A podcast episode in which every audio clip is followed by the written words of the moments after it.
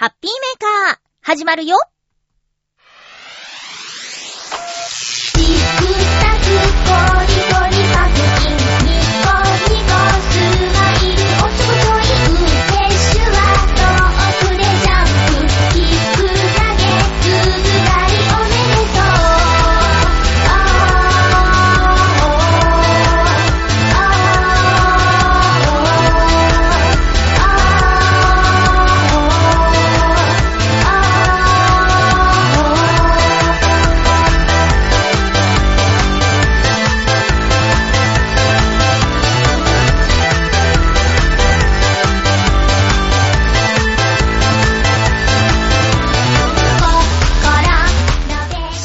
30日、まゆっちょのハッピーメーカー。この番組は、ハッピーな時間を一緒に過ごしましょうというコンセプトのもと、ちょわへよ .com のサポートでお届けしております。まさに、平成最後のハッピーメーカーです。今日も最後まで1時間、よろしくお願いします。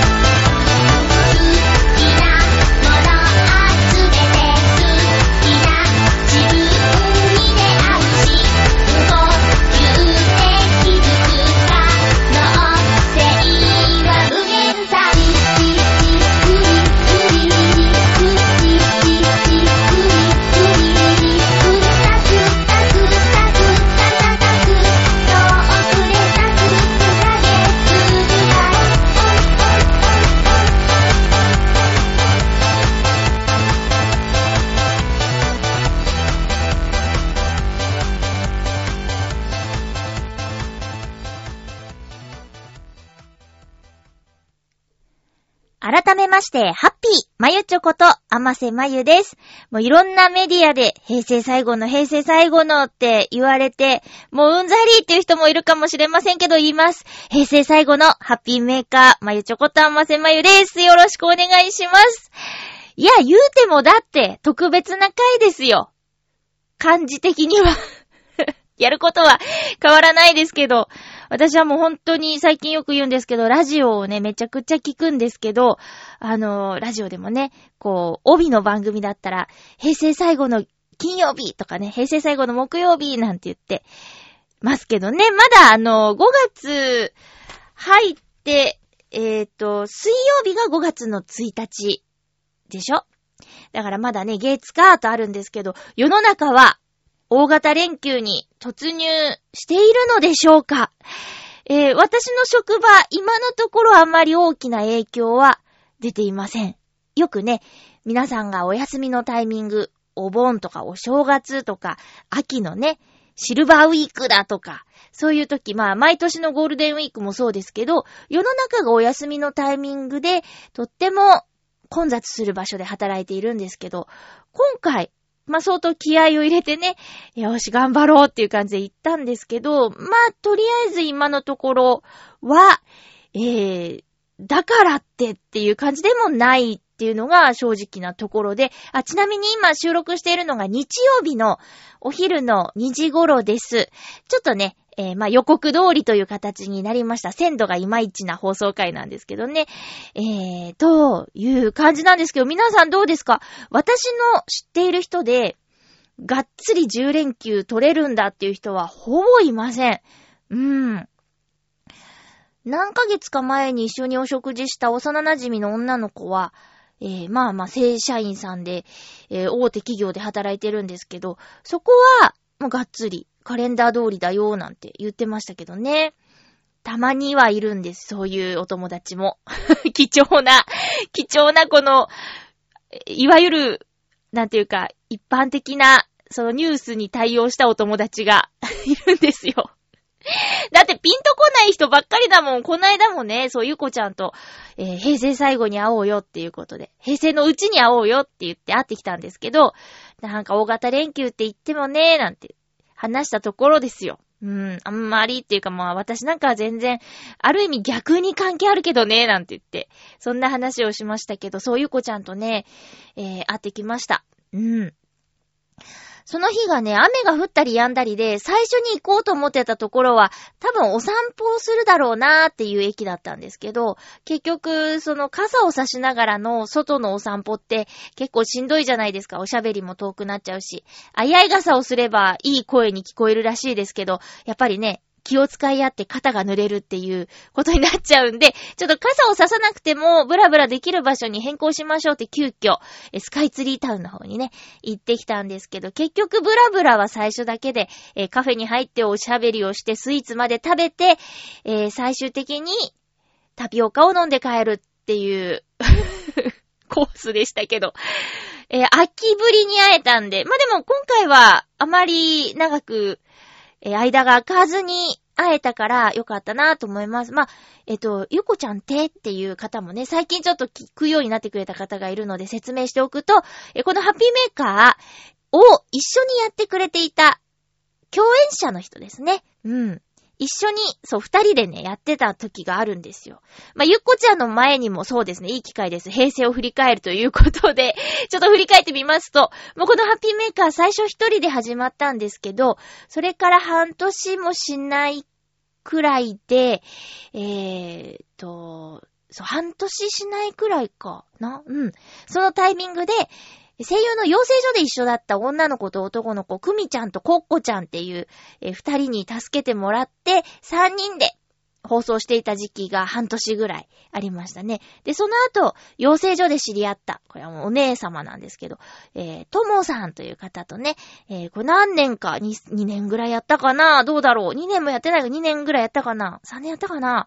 もうね、ちょっと、覚えてないんですけど、えーこれが結構長く一緒にやらせてもらってて、その後また一人時代が続くんですけど、えー養成所でこれまた知り合った、別の養成所で知り合った、もう何個養成所行ってんだって感じなんだけど、そう、別の養成所で知り合ったゆこちゃんと一緒に、えーハッピーメーカーをやって、で、それが終わって今に至るっていう感じですね。だからこのハッピーメーカーも私と、こう一緒に喋ってくれた相方たちがいるんだぞっていうことをね、ここで改めてお伝えしたいですね。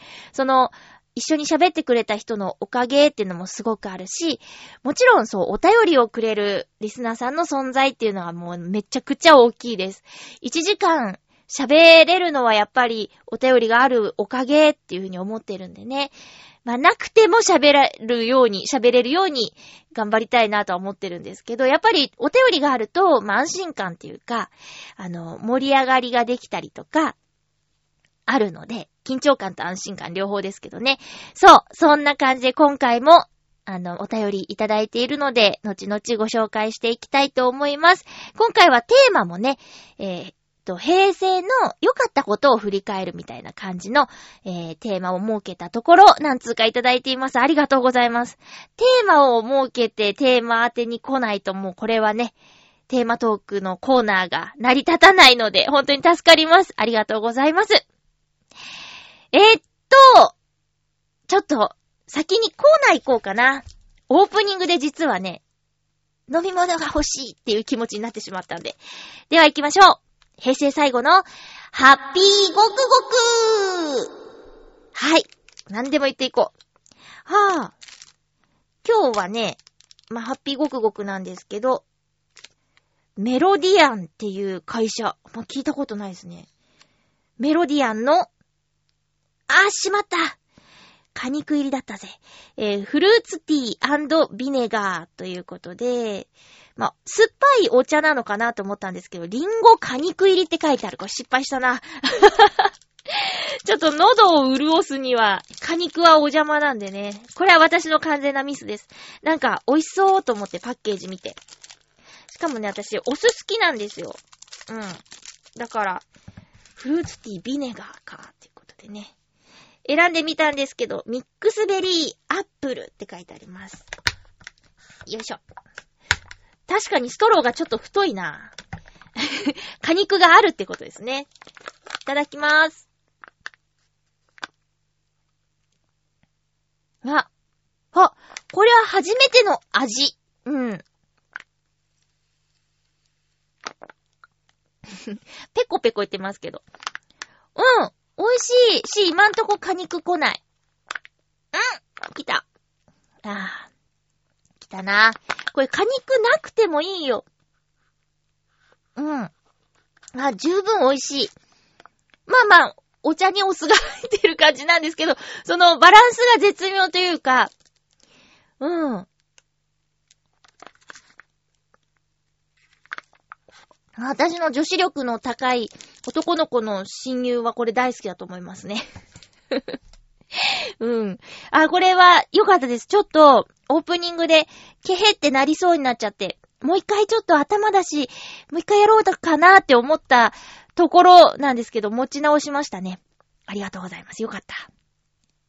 今週は、えー、っと、ちょっとね、天気が不安定で、寒い日があったりとか、今週っていう言い方変化。この前回からの放送1週間以内の話なんですけど、雨が降ったり、あとはそう、寒い日があったりっていうことで、ね、不安定でしたね。私は、そう、今週はあの、おばの誕生日のお祝いに、おばのマンションまで行ってきました。で、その曜日に行くと、おばと一緒に暮らしてる弟もお仕事がお休みなんで、ちょっと話す、喋るっていうね。もうみんな止まらないっていう。もうずっと喋り続けてる。これは血なんでしょうかね。これでまたお母さんが加わって4人になるともうわわわわわってなって、そうなってくると私と弟が黙るっていう。そうそうそう。うみんなで話しててもね、しょうがないんで。でも、うち、おばのマンションの防音設備すごいなって思うんですけど、あんなにギャーギャー喋ってもう、なんか怒られないし、なんか隣近所からの音が漏れ聞こえてきたことが今までないんですよね。逆にうちの、私の住んでるマンションは、なんか隣の人が定期的に、あの、ヒステリー状態になってしまって、ギャーって言って泣き叫ぶんですよ。で、泣き叫ぶ女性の声と、それをなだめる男性の声がしてくるんですけど、うーん、隣に住んでるのは年配の方なんでね、ちょっと大丈夫かなって、真夜中っていうか、まあ私にとっては まあ8時とか9時ぐらいにね、真夜中じゃないな。うん、私がその夜勤の仮眠をしている時間に、そうそう、爆発的になんか、数ヶ月に一度なんですけどね。だから羨ましいなと思って、おばのマンションの防音設備が。うん。やっぱりね、ちょっと安眠妨害になっちゃうからね。うちの防音室の中でやってもらおうかなって思うんですけど、そうもいかないので、そう、そんな感じなんですよ。えー、おばの誕生日プレゼントには、えー、っとね、こう、紅茶の詰め合わせ的なものを送ったんですけど、すごく喜んでもらえてよかったです。なんかね、おば今ね、こう、勉強してて、大学に通う。な、なんていうのああいうの？オープンカレッジっていうんですかね。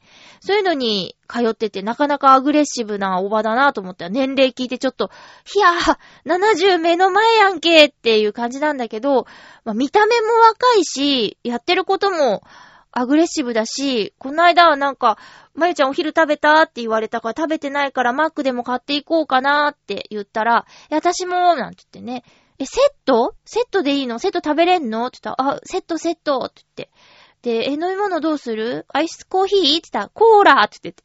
大丈夫かな？若いなー。なんてね。うん。運動もね、とりあえずなんて言うんですか？あの、女性専用の、えー、ジム、カーブスっていうね、なんか、この関東近辺いろんなところに教室があるんですけど、カーブスに通ってて、まあ、関東近辺っていうか、言うとおか、お母さんに怒られちゃうかも。岡山にもあってお母さんも通ってるから。そう、カーブスっていうところに通ってるって言うんだけど、いやいや、カーブスの効果ないよってね、どんどんどんどん太ってきちゃって。で、マック全部食べるし、すごいあれ、完食したからね。私だってポテト持て余すのに、すごいなぁそうなんですよ。心配なのはね、あの、夜間を火にかけたままにしがちっていうね。だからピーピーなるケトルを買ってあげなきゃなぁと思うんですけど。あ、紅茶の前にケトルだったなってちょっと反省してます。また遊びに行った時に、さっきからシュンシュン言ってるけど大丈夫って言って、夜間、夜間火ついてんじゃんって言ったら、お茶飲むかと思ったのよって言われちゃって、あ、うん、コーラ飲んでるから今じゃないんだけどなーって思ってね。まあ、そう、そういうこともあるけど、弟が一緒にいるから安心かな。うん。いやいや、でも元気な67歳ですよ。ねえ。いや、驚いた。今まで通りに接してたからね。もうちょっと、どうなんだろういたわった方がいいのかないや、でもでも急にね、年寄り扱いするのも良くないですしね。うん。昭和、平成、令和と。もう、私もですね。いや、昭和が長すぎたんですよ。64年間っていうことで。うん。あ、そうそう、みんなに謝らなきゃいけないことがあって。あの、平成になった日のことを日記に書いてあるんだって言った日記帳が見つからなかったんですよ。そのね、小学生の時から使ってた10年日記の次に買ったものは見つかったんですけど、あれもっとスッと出てくると思ったんだけどな、処分したのかもしれない、もしかしたら超恥ずかしくて。いや、なんかね、すぐ出てくると思ったんですけど、そうなくって、で、懐かしグッズが入ってる箱とかも開けてみたんだけど、見つけられなくて、これはちょっと宣言してたのに、こう読めなくて申し訳ないっていういうに思います。すいませんでした。まあでも日記は処分した方がいいね。その後の10年の方がもっとやばい気がする。あの、高校生、あ、違うな、上京して、専門学校終わったあたりからだから、まあ、養成所時代からですよね。養成所時代からの10年間。うん。結婚するまでも入ってんじゃないかな。ねえ、これ一番闇が深い 10年間なんでね。それはちょっとこう、早々に。いやーほら、なんかもう嫌な話ですけど、最近さ、なんかね、交通事故の事件が多くって、だから、いくら気をつけてても、みたいなことをね、この間も話したんですよ。こう、弟たちと。それが、なんか、帰ってね、こう、自分の日記が めっかっちゃって、そう、見つけたら読むじゃん、大体、多分。ねえ。そう、もうそれやだと思って、ちょっと、身辺整理しとかないとな、っていうふうに思いますけどね。いや、もうでも冗談じゃなくて、本当に、あー、何に気をつけたらいいんだろうね。もうこうなってくるとね。うん。日々をしっかり生きるっていう、これまたあの、災害のこともそうですけど、いつ何が起こるかわからないっていうことから言うと、やっぱりそうなってくるんだよね。それしかない。悔いなく生きる。まあ難しいんだけど、うーん、なるべく楽しいことをしようっていうことでね、やっていかないと、なんかもうほんと嫌なニュースでね、うーん。嫌なニュースの話しててもしょうがないんだけども、そう。えー、っと、お便り。困った時にお便りをご紹介するっていうね。いや、なんかね、先週の感想というか、先週お話ししたお店のことについてリアクションがあって嬉しかったんで、ご紹介したいと思います。えー、っと、ハッピーネームブルユニさんからです。ありがとうございます。あれ、お店の名前なんて読むんだったっけ？えー、まゆちょ、ハッピー、ハッピー、2K540 でよかったっけ？私も行ったことあります。先週お話ししたあの、カードケース買ったりした職人さんがいっぱいいる小さなお店が並んでる、御徒町駅から秋葉原の間の高架下にあるお店のことですね。ありがとうございます。息子が生まれる前の話ではあるんですが、実は家で使っている大きな円卓をそこにある家具工房さんで特注し作ってもらったんです。すごい。多分ね、家具工房って言ったらあそこだろうって円卓が外に置いてあったお店を覚えてます。お高いですよね。既製品だと小さくて、なかなかこれという円卓がなく、2K540 に夫婦で遊びに行った時に、なんとなく入ったお店がそこだったんです。大きくて頑丈で、息子の代まで使えますって言われました。何か他よりいいものを見つけたいのなら、2K540 おすすめですよね。また行ってみようかな。あ、カモとネギも行きたい。ということで、ブルーニさんありがとうございます。あのね、セットで全然行ける距離感というかコースです。御徒町駅で降りて、ちょっと歩いたら、鴨とネギがあって、さらに歩くと、この 2K540 があるので、セットでどうでしょう。まあ、2K540 でいろいろ見た後お腹を空かせて鴨とネギによって御徒町から乗るっていうのでもいいですけどね。へえ、そうなんだ。いや、そうなんです。私の、えっ、と、カードケースを買ってもらったお店の通路挟んで隣が、その家具工房さんだったんですよ。で、表に、なんか目を引く小さなものが売ってて、で、入ったら、もう中は、その特注家具とか、そう、大きなものばっかりで、ちょっと、入ったものの、どうしよう、出るに出られない、でも、頑張って出る、あ、ありがとうございましたって言って出るみたいなね。だから手作りで木製のものだし、やっぱりいい木を使っているのか、ものすごくお高い。なんかね、目を引いたものは、虫コナーズとかって最近あるの知ってますか？えー玄関や物干しに吊るすと虫が寄ってこなくなるドラッグストアとかで売ってる、なんて言うんですかね、虫除け。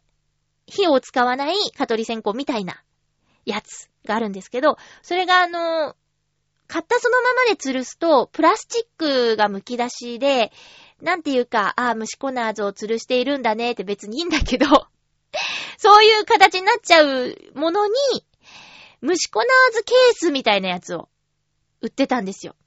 うん。木で作ってあって、そのいい感じに格子状になっていて、で、そこに、えー、虫コナーズ的なものをね、入れられるよっていう商品が売ってて、あ、これは面白い、こういうのがいろいろあるのかなって中に入りました。で、中に入って、ギリギリ手が届きそうだった商品は、うーんと、スマホを立てかけるとスピーカーになるっていう代物だったんですけど、それがね、こう、100均とかでもその音を拡張させるグッズって売ってるんだけど、それとはもう全く比べ物にならないような、いい音、そしてなんか、広範囲に音が広がるっていう感じのね、スタン、スマホスタンド兼スピーカーみたいなやつ。電気を使わないやつね。で、これはいいなと思ったんだけど、うーん、ちょっと落ち着け、落ち着いて、つって。その、家にいて、あまりその大きな音で、音を流すとね、さっきも言ったんですけど、隣の規制が聞こえてくるってことは、うちの音も聞こえてるんだろうなっていうことで、あの、なるべくその、ヘッドフォン的なものでラジオを楽しむようにしているので、ちょっとこれは今、欲しいけど違うんだっていう感じでね、諦めて帰ったんですけど、そっか、ブルーニさんあのお店で、多分ね、あのお店で、そう、だってなんでかっていうと、外に小さな円卓があったからです。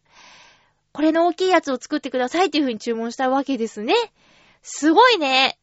なんか円卓、サザエさん的なね。うん。角張ったテーブルじゃなくて、丸っていうのがまた、ブルユニ系らしくていいじゃないですか。ね。で、ね、息子の代まで使えますよって。なんか、そういうのいいね。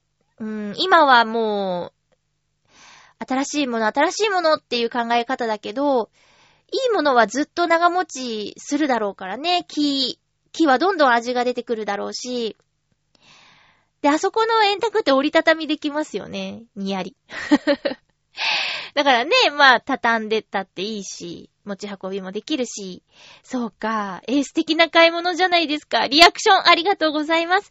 鴨とネギもね、ぜひ行ってみてください。ということで、この流れで、えー、コーナー行っちゃおうかな。今日は、あ、でも前回のリアクションメールもう一ついただいてるんで、ご紹介します。ハッピーネーム、小原茂久さんからです。ありがとうございます。あの、ユースタイル、お疲れ様でした。まゆちょハッピー、ハッピー、いつも楽しく、笑顔満開で聞かせていただいています。すごい表現いいですね。本当にありがとうございます。先週の放送では、たくさんたくさんユースタイルのお話をしてくださり、本当に本当にありがとうございました。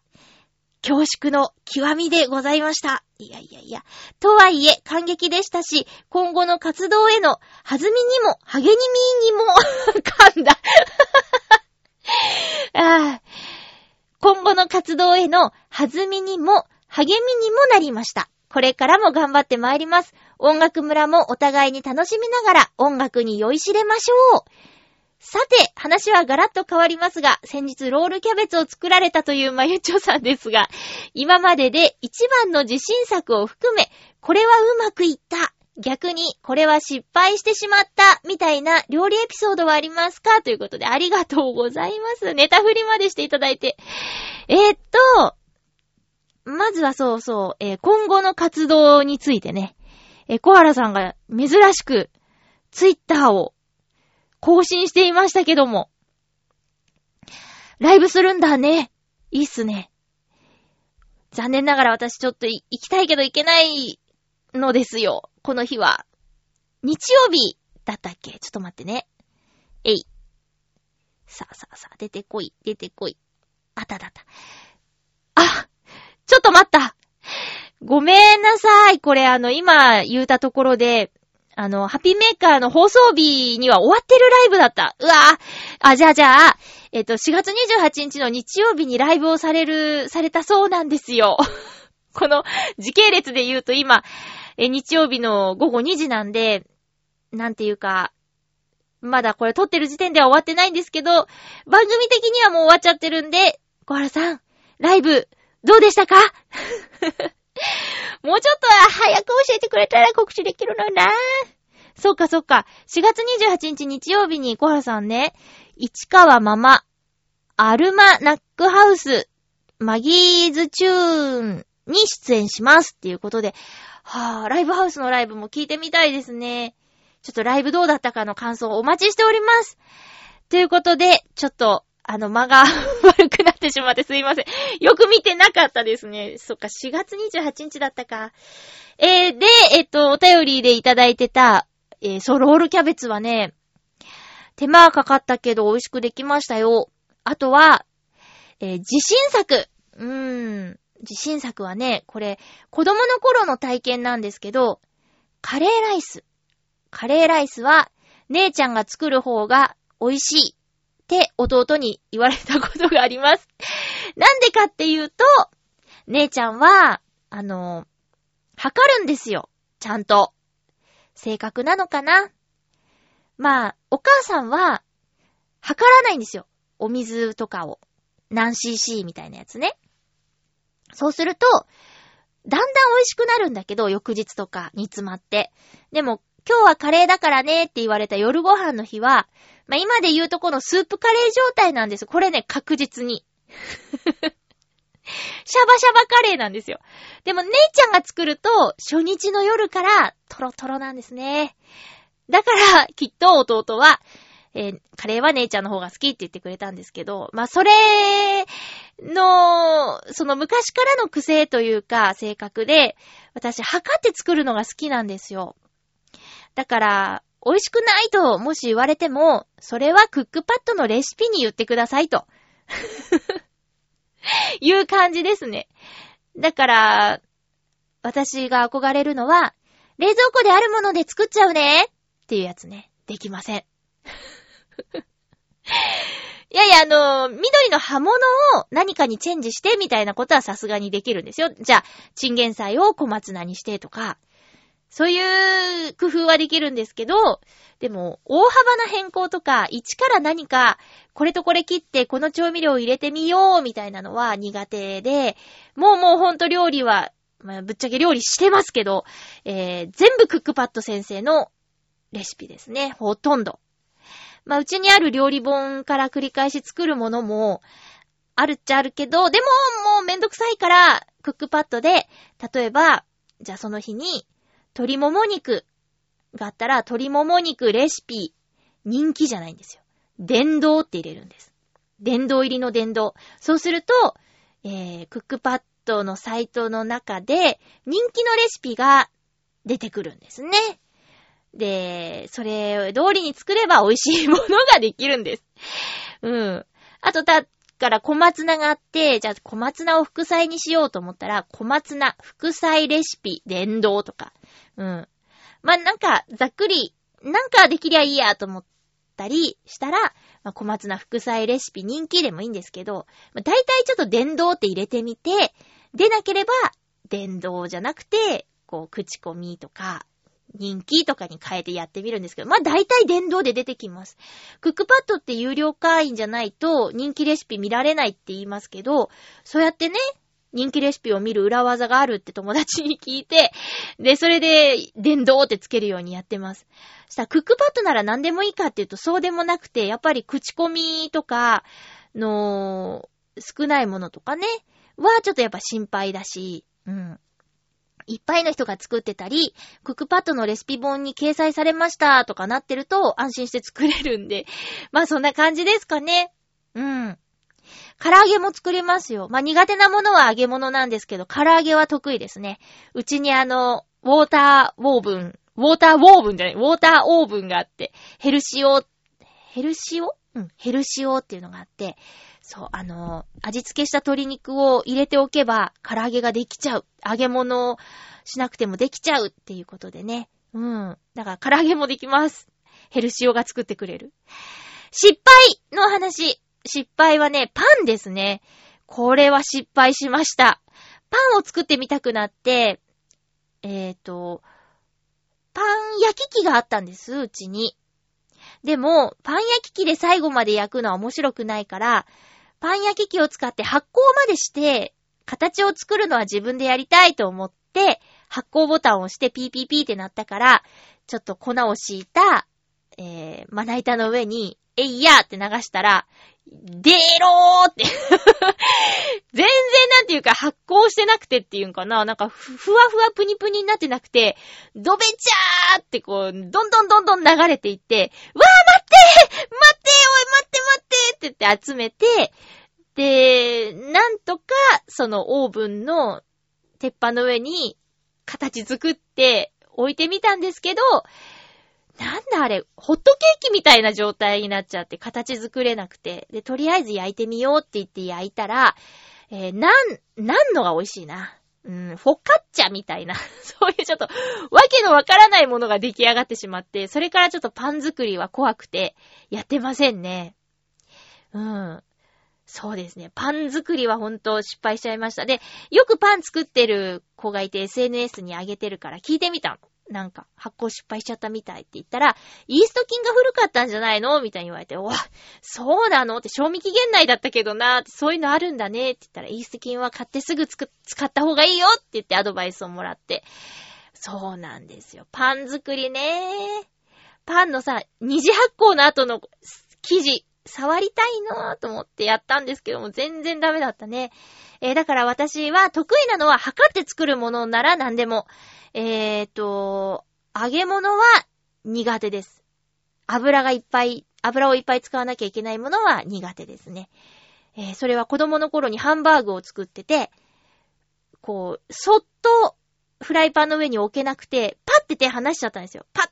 そしたら油がペペペペって跳ねて、まぶたを火傷してしまったことがあって、それからちょっと多めの油に抵抗がある。火傷をするかもしれない。怖いっていう風に思っちゃって、油物は、あの、苦手。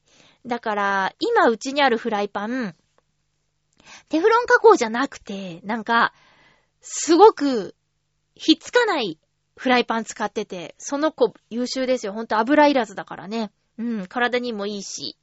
そうなんです。もう大体お肉焼くときなんかお肉から出る油で全然こと足りるっていうか、そう、うん、いいですよ。あ、得意料理ありました。これはね、あのー多分、食べた人みんなが、いいんじゃないって言ってくれると思うのは、だし巻き卵ですね。うん。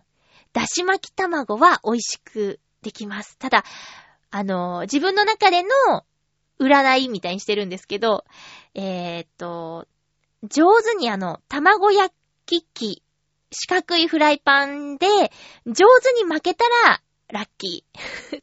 たまに失敗しちゃうから、えー失敗すると、ちょっとあーっていう感じになっちゃったりはするんですけど、だし巻き卵はね、こう、結構、結構いい感じに作れますね。えー、そんな感じです。ありがとうございます。あ、クッキー得意です、クッキー。うん。あのー綿棒で伸ばして型を抜くようなクッキーではありません。ドベチャドベチャって焼くあの、アメリカンスタイルのクッキー得意ですよ。最近焼いてないな。二度焼きするのがね、コツでね、サクサクに焼けるんですよ。でっかめにチョコ、割りチョコを、えやえやって入れて。うん。ちょ、なんだっけ。あの、クッキーのおばさん、なんていう名前だったっけ？ステラカックスね。ステラカックスおばさんのクッキーみたいな感じのやつをね、作るのが好きですね。うん。ごはんさんありがとうございました。料理の話すごいしちゃう。またする。本当に作ってるんだよ。うん。えーっと、そうそう。それではテーマ行きましょう。平成最後のハッピーメーカー。うん、かっこしつこい。えー平成最後のハッピーメーカーのハッピートークのコーナー。ハッピートークさあ、ハッピートークのコーナーは、えーっと、平成ですごく良かったことをメールくださいっていうふうにお願いしました。ありがとうございます。えーっと、まずは、ハッピーネーム、七星さん、ありがとうございます。まゆちょうハッピー、ハッピー？また面接が終わり、連絡待ちの七星です。いい頼りが来るといいのですが、そうですね、もう待つしかないですね。職業訓練校とかにも通ってやることやったから、あとはもう、焦らず、うん、待ちましょう。さて、平成で良かったこと。思えば、いろいろ旅できたことでしょうか。いいなぁ。北は北海道、南は沖縄まで、場所は限られていますが、行きました。羨ましい。坂本龍馬好きがあってか、一番長崎が思い出深いです。もっとも、なぜか雨に降られることが多かったですが、うふ今は仕事についてない病気もあって、旅行には行けませんが、来年にはまた令和初の旅行に行きたいと思います。北海道とか行きたいですね。それでは、ということでありがとうございます。北海道、あ、最近あの、サル旅っていうバラエティ番組見たんですけど、流氷ウォークやってて、あれすごいね。あ、ちなみにね、おしんこしんの滝にも行ってましたよ。へへへ。あー、旅行ね。あ、私も平成の時に北海道から沖縄まで行ったわ。ツアーだったけど両方。ツアーじゃない旅行ってしてみたいな。いや、どうだろう。ツアーにもいいところはあるんだけど、ねえ、車が運転できないからやっぱツアーで運んでもらうって形になっちゃうんだけどね。旅行できたこと。旅行したいんですよっていつも言ってる気がするんだけど、なかなか、こう、日にちと予算と腰が重いっていうのがあってなかなか行けてないんだけどね。結局、あちむら行かないまま平成終わっちゃうなぁ。うーん、あちむらに行きたいよ。えーっと、七星さん。こう、好きなものがあって、それにまつわるところに出かけるっていうのはいいローテーションですよね。北海道も北への聖地とかも行ったんでしょうか？ねえ、どうなんだろう？どれくらいお店残ってるんだろうとかね。今もあったら逆にラッキーぐらいの感じで行くもんなんですかね。だって飲食店なんて3年続けば OK みたいな話聞いたことあるよ。もう3年続けるの大変。1年まず続くかどうかみたいなね。えー、なんか、浦安の中にあって、よく通る道沿いにカレー屋さんがあるんですけど、そこのカレー屋さんね、まあ、外国人の方が経営してらっしゃる、経営、営業してる、営業？お店を回してらっしゃるんだけど、なんかね、2、3回ぐらい店名が変わってて、そう。で、店名が変わってるんだけど、従業員さん一緒みたいな 感じでね、どうなんだろう。やっぱ、なんか名前変えて新規一点頑張ろうみたいなのあるのかな。まあ、そんな感じで、だからお店が続くっていうのはすごいことなんだなっていうふうに思いますけどね。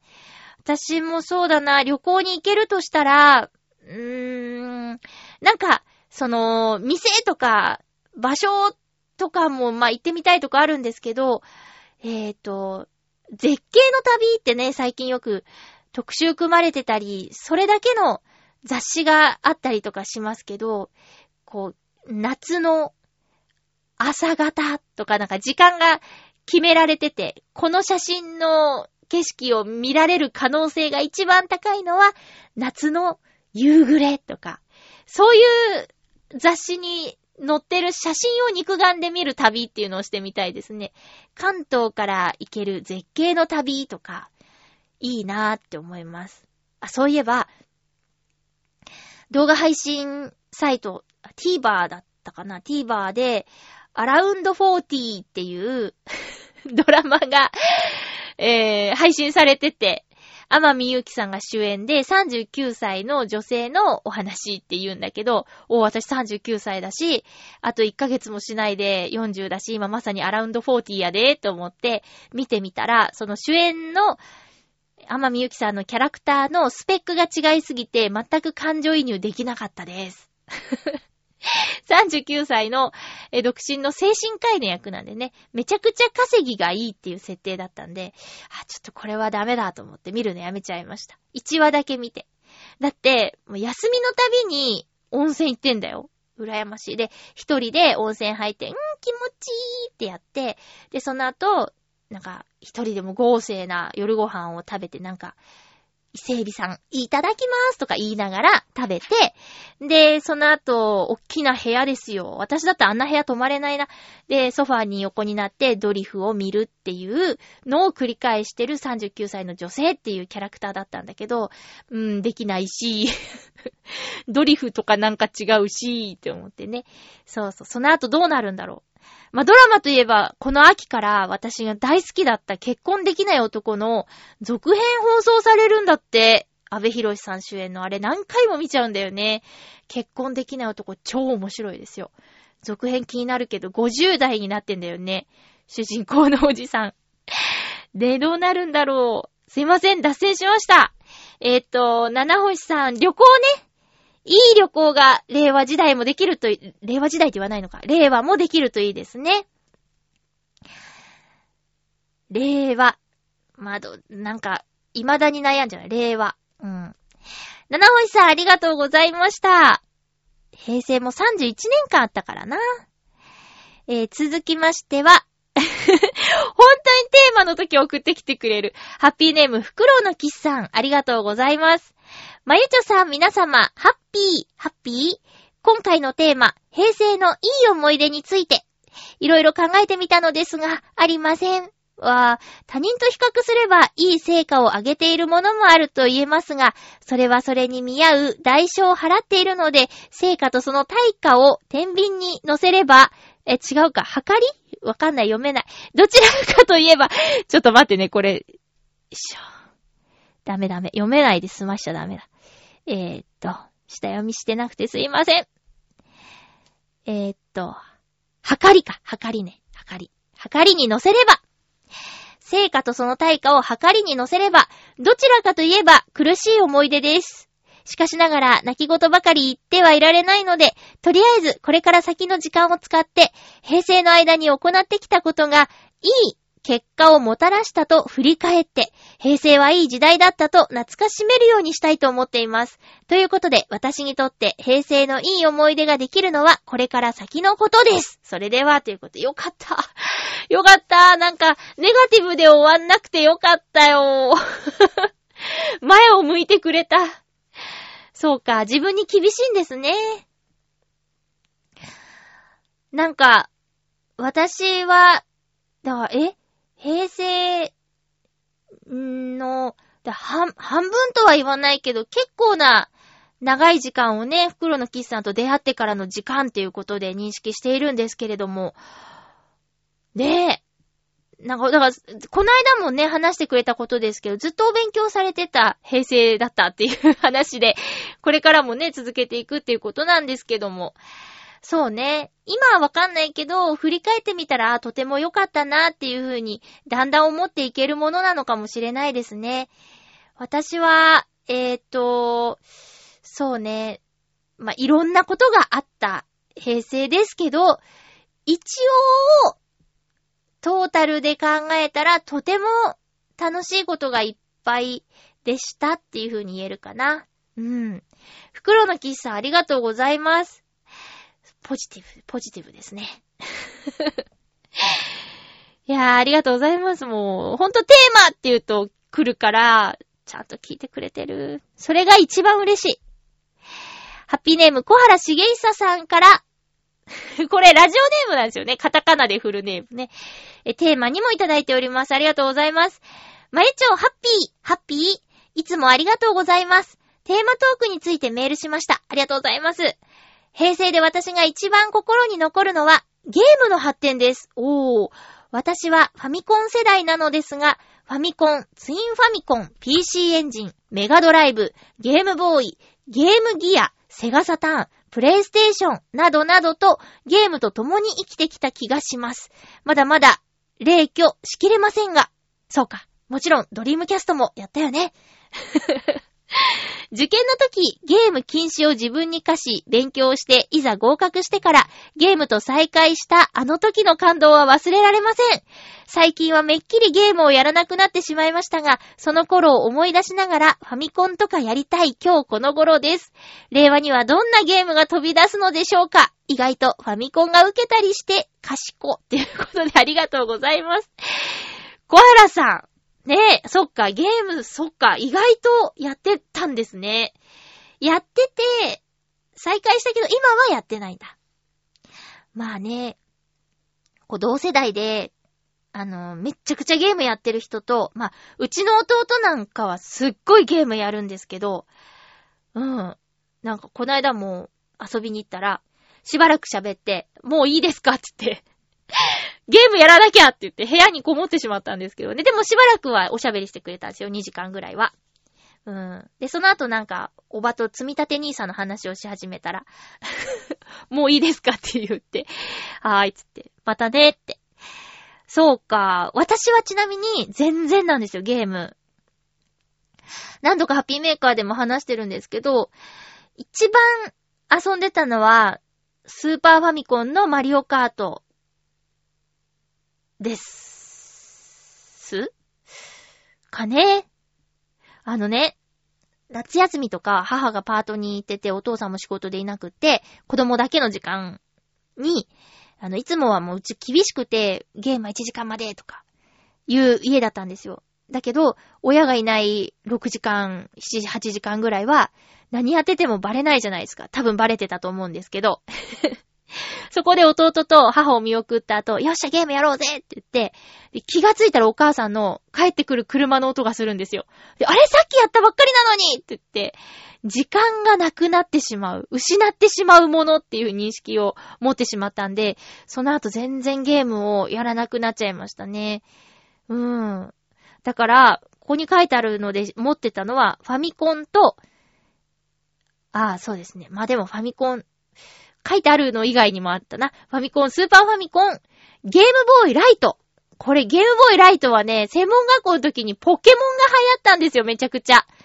で、最初のはやってないんですけど、なんだっけ、なんか、なんか、バックライトが緑っぽい、ゲームボーイライトで、何かポケモンをやってみたんだけど、全然ハマんなくて、で、ゲームボーイライトで他のソフトもやらないし、あれどこ行ったんだろう？なんか、紐だった彼が持ってったかな？わかんない。どこに行ったかな？うん。まあ、そんな感じで。で、次に買ったのが、プレイステーション2なんですけど、これを買った理由が、自分が出演したゲーム、北へをやるために、ちょっと、プレステ2買っちゃおうかなって。で、北へを買ってやってみて、ですね。うん。その後全然やってない。プレステ2は元旦那様にあげました。もう本当に。で、今は、えっ、と、いただいた DS、LL か。水なぎさんにいただいたんですよ。で、それ、DS はね、結構なんか、なんやかんややりましたね。クリアはできてないけど。で、今はいただいた PS、なんだっけ、ビータ。で、うん、仮面ライダーをやってたんですけど、ちょっと全然やってないですね。そう、私はゲーム、あ、でもすごくハマったゲームはスマホで、つむつむ。あれはちょっとやりすぎてしまいました。うん、つむつむと、あと、素晴らしティっていう、プレイ、んパズルゲーム？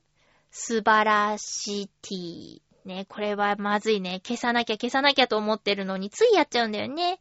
そうか。あのね、令和の情報としては、えー、新しいプレイステーション、5という名前ではないけど、4の次が出るらしいっていうことと、あと、ニンテンドースイッチの小さいサイズと廉価版が出るらしいっていうことで、いや、私スイッチはちょっと、興味深いゲームが何個かあってね。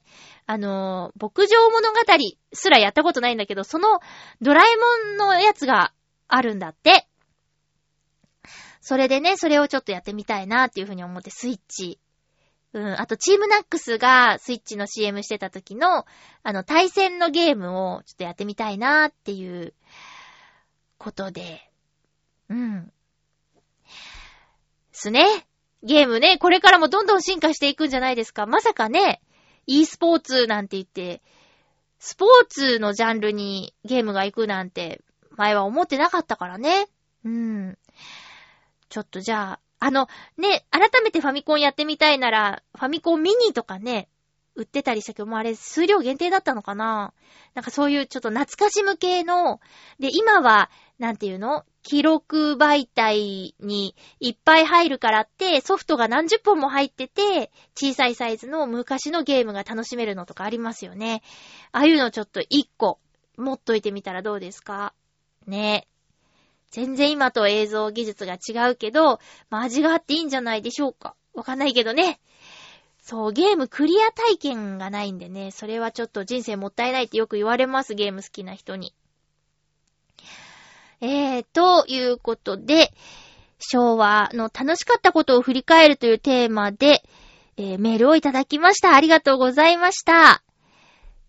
ということで、私、あのー、映画をね、見てきたんです、今週。アベンジャーズエンドゲームではなくて、同じ日に公開されたバースデーワンダーランドっていうアニメ映画なんですけど、私が毎日のように聞いているアフターシックスジャンクションに主演の松岡真由ちゃん、声優として主演の松岡真由ちゃんがゲストに来て、すごく宣伝していたし、あと、なんだっけ、原圭一監督が、その、アフターシックスジャンクションに出て、またこれも映画をプッシュして行ったりとかいうの聞いてて、いやそうなんだと思って、これはちょっと見とこうかなと思って見たんです。で、その、宣伝文句というか、大人が泣いた、大人帝国の逆襲の原敬一監督最新作みたいな感じ。そして、松岡真由ちゃんも、もうエンディングで、なんかわけわかんない涙が溢れるんですよって、泣けるというのが一つのキーワードだったんですけど、言ってみたんですよ。そしたら、あれ？泣けなかったってなって、なんか、あれ感性が私違うのかななんてね、ちょっと不安になっちゃうっていう映画鑑賞体験をしてきました。まあ、あの、大人帝国も話題になってからレンタルで借りてみて、えー、泣けないって、そりゃ、しんちゃんがお兄ちゃんとして偉いなとか、いう感情はあったんだけど、あれってなっちゃったんで、ちょっとバースデーワンダーランドを見て帰ってきてから、あのー、アマゾンプライムで、大人帝国もう一回見ちゃいました。そしたら、えー、っと、なんか、2回ぐらい、号泣ではないんだけど、2回ぐらいほろりと、もうティッシュ、ケースからティッシュをシュッシュってやるぐらいの涙が出たんだけど、なんか、思ってたんとちゃうっていう感じがしちゃってね。うん。でね、もうその日は私、アベンジャーズを見たくて見たくてしょうがなかったんですよ。初回の回の時間に間に合ってたし。だけど、こう、アベンジャーズを一緒に見に行こうねって言っている人がいて、その日程がまだちょうど一週間ぐらい後かな、なんですよ。だからね、もう悔しくて。どうやら入場者特典みたいなのあったみたいで、これ一週間後絶対ないやつやんって思いながら、あ、あの、みんな上の階何番ですって言われてるのに、下の階3番ですって言って、私だけ下に行くのって言うぐらい映画館はめちゃくちゃ混んでましたよ。だからね、私のミッションとしては、アベンジャーズエンドゲームの情報を全く入れずに映画を見るまで過ごすっていうことなんですけど、なかなか難しいですよね。あのいつも聞いてるラジオは、多分歌丸さんがすぐ行っちゃうだろうし、気をつけて過ごさないとな。私本当にネタバレをされちゃうと、さーって冷めちゃうので、良かった悪かったもあんま聞きたくなくて。だから、今回のそのバースデーワンダーランドの話は、あの、さらっとしちゃいましたけど、これは本当におすすめしないからです。はっきり言っちゃって。いや、なんか、どうだろう？見る人によって、違ったりもするのかもしれないけど、いや、私はもう映画館に行かなくてもいいんではないかというふうに思ってたりするので、ちょっともう言っちゃいましたけどね。まあでもそれすら言ったら怒っちゃう人もいるかもしれないか。申し訳ない。なんか、そうね。そう、人によるからな。わかんないけど、私は多分、その原敬一さんの感じと合わないんだと思う。なんか、泣くつもりなかったのにめちゃくちゃ泣いちゃう映画だってあるしね。映画館に行って集中してみるのは、泣きたいからっていうのもあったりとかして、家だとちょっとあんまりできなくて。うん。だけどね、ちょっと今回は、泣くぞって、気合満々で泣くぞって思って、膝に、ちょっとタオルハンカチを置いて、準備万端で、で、シミがつかないように、コートも端に避けてね。いたんですが、そう、残念だったなぁ期待してたんだよね。えー、ということで、えー、そんな、そんな、えー、最後の、平成最後の映画は、バースデーワンダーランドでした。えー、令和最初の映画は、アベンジャーズエンドゲームになると思います。令和最初の、ハッピーメーカーの予告をしたいと思います。えー、っと、5月7日の放送を5月5日にする予定です。前後する可能性がありますので、お便りをどうしても読んでほしいという方は、お早めに送ってください。よろしくお願いいたします。まあ、次はね、もう令和になって1週間ぐらい経っちゃっての放送なんですけれども、うーん、まあ、特にテーマとかはなくて、普通歌とか、あ、あ、でも、あ、テーマやっぱり設けます。えっ、と、大型連休の過ごし方、こんな風に過ごしたよーっていうことですね。あ、ちょうど終わっ、終わりかけだから。うん。そうね。大型連休をこんな風に過ごしました。まあ、連休はありませんでしたっていうのもいいし、ちょっと分かれて3連休3連休ぐらいで取りましたよとか、えー、連休をこう混雑で感じましたみたいなお便りでもいいので、えっ、と、大型連休をこんな風に過ごしましたっていうテーマでお便りをお待ちしています。平成が終わりますね。私、平成から令和の切り替わりは夜勤で働いております。し、なんか、関東方面はお天気が、あ雨が降って、令和の朝には晴れるのかな？どうだろうか？うん。嫌なこと洗い流してくれる雨だといいですね。お相手は、まゆちょこと、あませまゆでした。平成の時代、お世話になりました。えーと、また、令和もよろしくお願いします。また、来週、ハッピーな時間を一緒に過ごしましょう。ハッピー。いつも捕まえていた。明日には